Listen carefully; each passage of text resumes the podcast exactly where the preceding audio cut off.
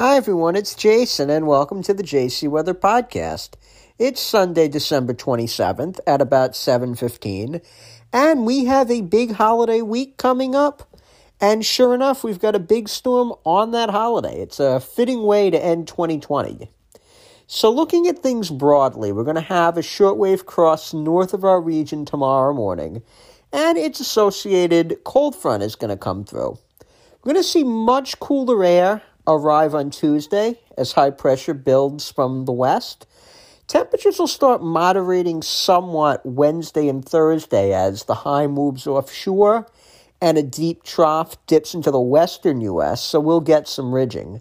And then we'll see a similar setup for New Year's to what we saw with the Christmas storm for Thursday night and Friday. But there are some differences. This system is going to track much further to the west. So the pressure gradient and subsequently the winds at the surface aren't going to be as strong, but the air mass that does eventually come up the coast is going to be also almost as warm and certainly just as moist, or if not even more moist, with precipitable water values two to three standard deviations above normal.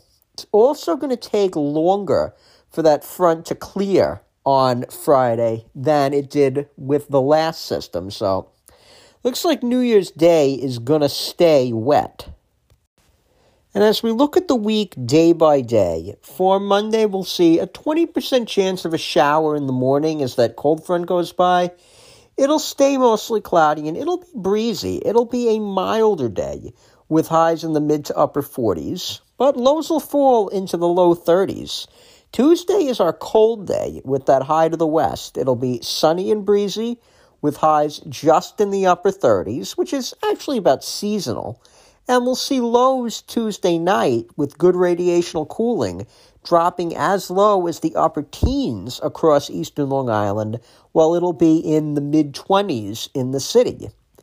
Wednesday we'll have sunshine and some high clouds. That's when the high pressure starts moving just offshore and we start ridging a little bit. Highs will be in the low 40s and lows will be in the mid 30s.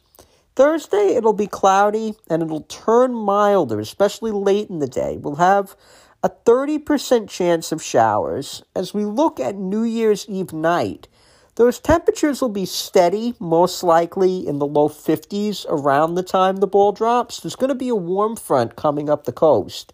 So we'll have to time that out, but however, it, whenever time that warm front gets here, either way, at midnight it's going to be raining, and we'll see winds of about 15 to 25 miles per hour, maybe some gusts in the 35 mile per hour range. Not nearly as extreme as what we saw on Christmas. We'll have to time out that warm front. It could be as chilly as the low 40s if that warm front is a little slower.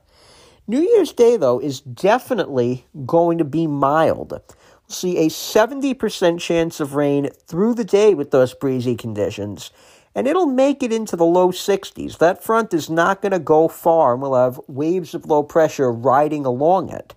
So this could be a heavy soaking rain.